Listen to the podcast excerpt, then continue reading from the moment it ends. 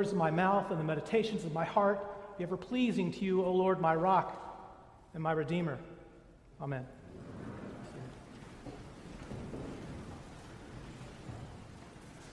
Good morning, and thank you all for being here on this moist, rainy Carolina morning. Uh, really a blessing from God, given how dry and thirsting the land is for, for water this day. Thank you. Today, we hear a very familiar parable the parable of the Good Samaritan. Many great preachers have preached about this story. One of these was the late Dr. Martin Luther King Jr. In fact, the day before Dr. King was assassinated, he gave his last speech in Memphis, Tennessee. In it, he talked about this parable. Towards the end, he reflected on why the priest and the Levite did not stop for the traveler. He imagined that those men were simply afraid. After all, the road from Jerusalem to Jericho was indeed a very dangerous place. Dr. King reflected, and so the first question that the priest asked and the first question that the Levite asked was if I stop to help this man, what will happen to me? But then the Good Samaritan came by and he reversed the question If I do not stop to help this man, what will happen to him? Dr. King asks us to consider our Christian discipleship with these good questions. The latter one should be the guiding principle of our approach towards those who are in need. What would happen to others if we did not simply stop and offer help? And what of context? Again, the road to Jerusalem, from Jerusalem to Jericho, was a dangerous place. And in our present day society, it would seem that danger lurks everywhere. We hear about stories, usually from some type of news source or news feed, where the lead often has nothing to do with kindness or mercy. Rather, it's violence that's highlighted. And mercy and generosity are ignored because, after all, mercy and generosity make for low interest and low ratings. But but for every one person who commits some senseless atrocity or horrific act of violence, there are millions of God given moments of grace. Stephen Jay Gould beautifully captured this image in a New York Times op ed piece shortly after the 9 11 attacks. Good and kind people outnumber all others by thousands to one. The tragedy of human history lies in the enormous potential for destruction and rare acts of evil, not in the high frequency of evil people. Complex systems and laws can only be built step by step, whereas destruction requires but an instant. Thus, in what I like to call the, the great asymmetry, every spectacular incident of evil will be balanced by tens of thousands of acts of kindness, too often that go unnoted or invisible and referred to as the ordinary efforts of the vast majority. We have a duty, almost a holy responsibility, to record and honor the victorious weight of these innumerable little kindnesses when an unprecedented act of evil so threatens to distort our perception of ordinary human behavior. And my friends, it is from this perspective that Jesus is trying to teach us this morning. Let's look again at the story. The entire focus of the story is the Good Samaritan. The focus was not on the violence, the focus of the story was on mercy and loving kindness. The robbers, they get about a dozen words, but the Samaritan gets the rest of the story. Because, after all, it's not the parable of the robbers, right? It's the parable of the merciful Samaritan. And yet, in our present day, it's so hard to look away to see any good because maybe in our minds, to do so tempts us into pretending that the violence isn't actually heart wrenchingly awful which can predispose us to become numb to such, numb to such acts. And in the story of the merciful Samaritan, Jesus told the truth about the seriousness of the attack. To be sure, he told the truth about the inadequacy of how the priest and the Levite responded. But on none of these things did he dwell. He used most of his canvas for the story, painting a picture not of assault, but of generosity. Evil might have the news cycle, but it does not have the victory. The darkness does not have to get into our hearts, it does not have to fill our minds or rob us from our joy. And looking for the love, the light, and kindness in this crazy, broken world around us is not the same as pretending that evil isn't evil. As Christians, we can sit in the suffering, and we often do. We can name the forces, the evil forces of racism and gun violence. We can confess our own complicity, and we can lament and protest. But what we can never, what we can never ever do is to concede more ground to Satan than he himself has tried to claim. We will not be deceived into reversing the math and believing that evil has the numbers because it does not. For example, the Marjory Stoneman Douglas High School shooter was one man. His act of terrorism and murder and hate had a devastating effect on so many lives of children and people in the town of Parkland, Florida, and indeed across the world. But the evil of one man did not win, when in response, millions of people all over the world marched and demonstrated in support and love for those affected. This is not evil optimism, it's just math. What one person intended for evil, God used for good. By all means, we must name evil for what it is. We must root out the sin and racism within us. We must fight for justice.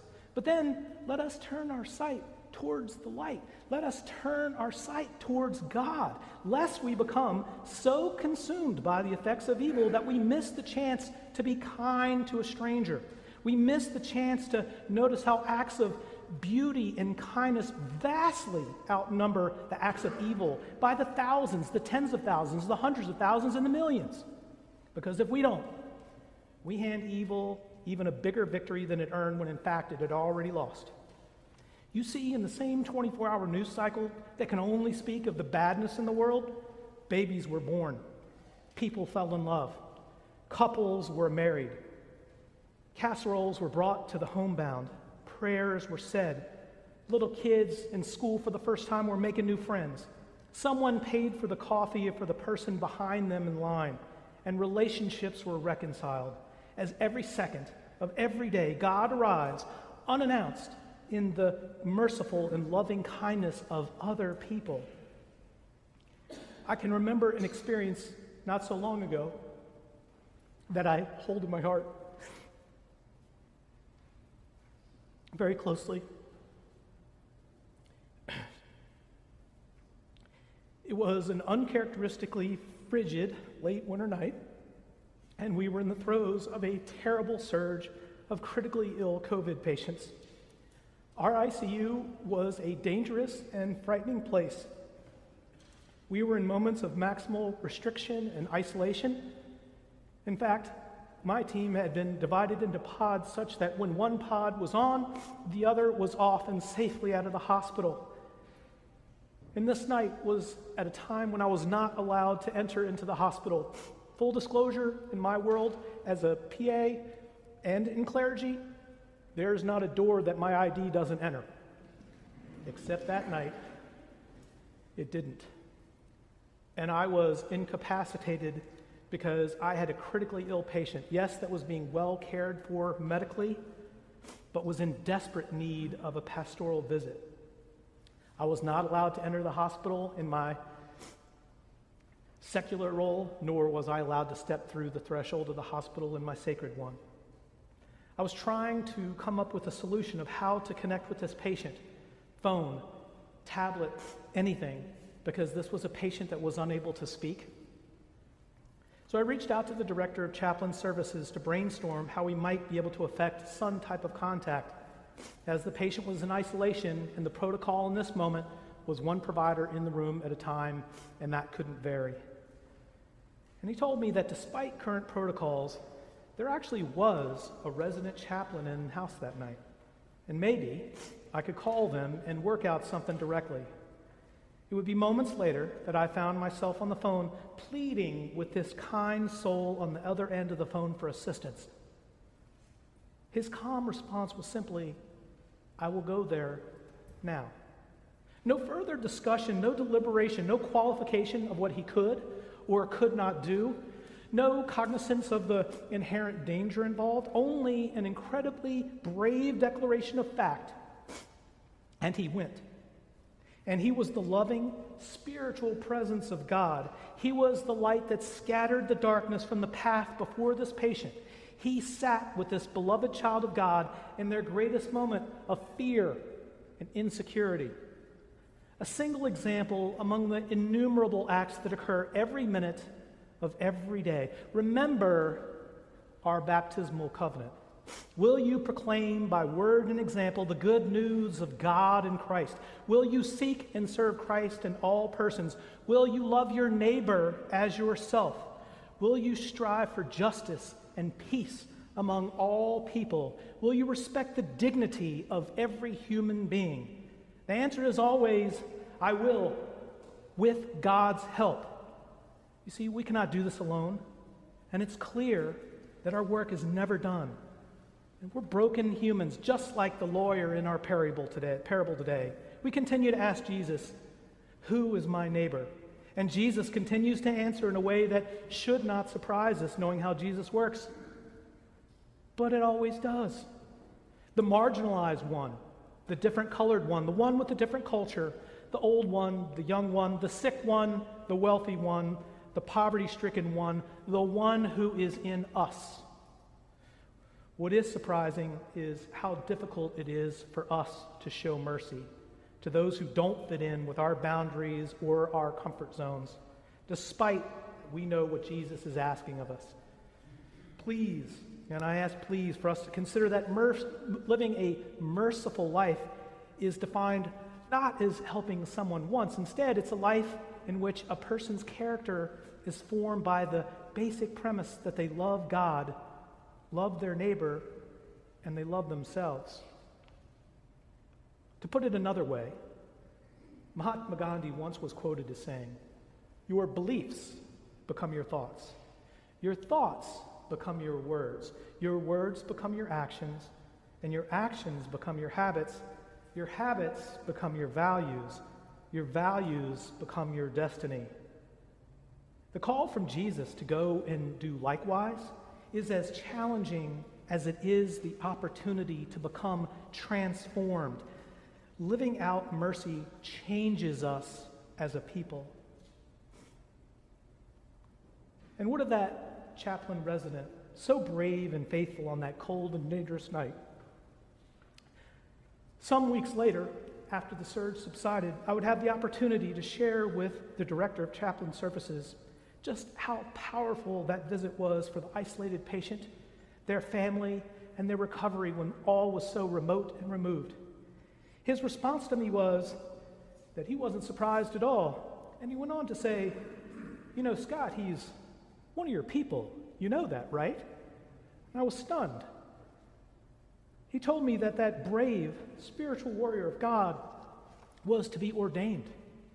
He was to join the Episcopal Diocese of North Carolina upon completing his residency in the Reimagining the Curacy program after his residency. He's Mweta Naka, sitting right there. I share the story. God bless you, Mweta.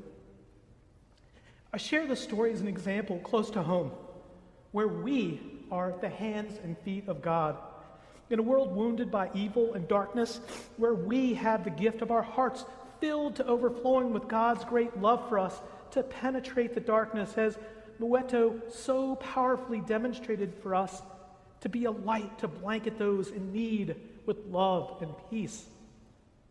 And so, my fellow spiritual companions, I close with this invitation. When you come upon a situation in the next hour, the next day, the next week, month, or year, I invite you to ask yourself not what's going to happen to me if I get involved here, But what if I don't? Amen.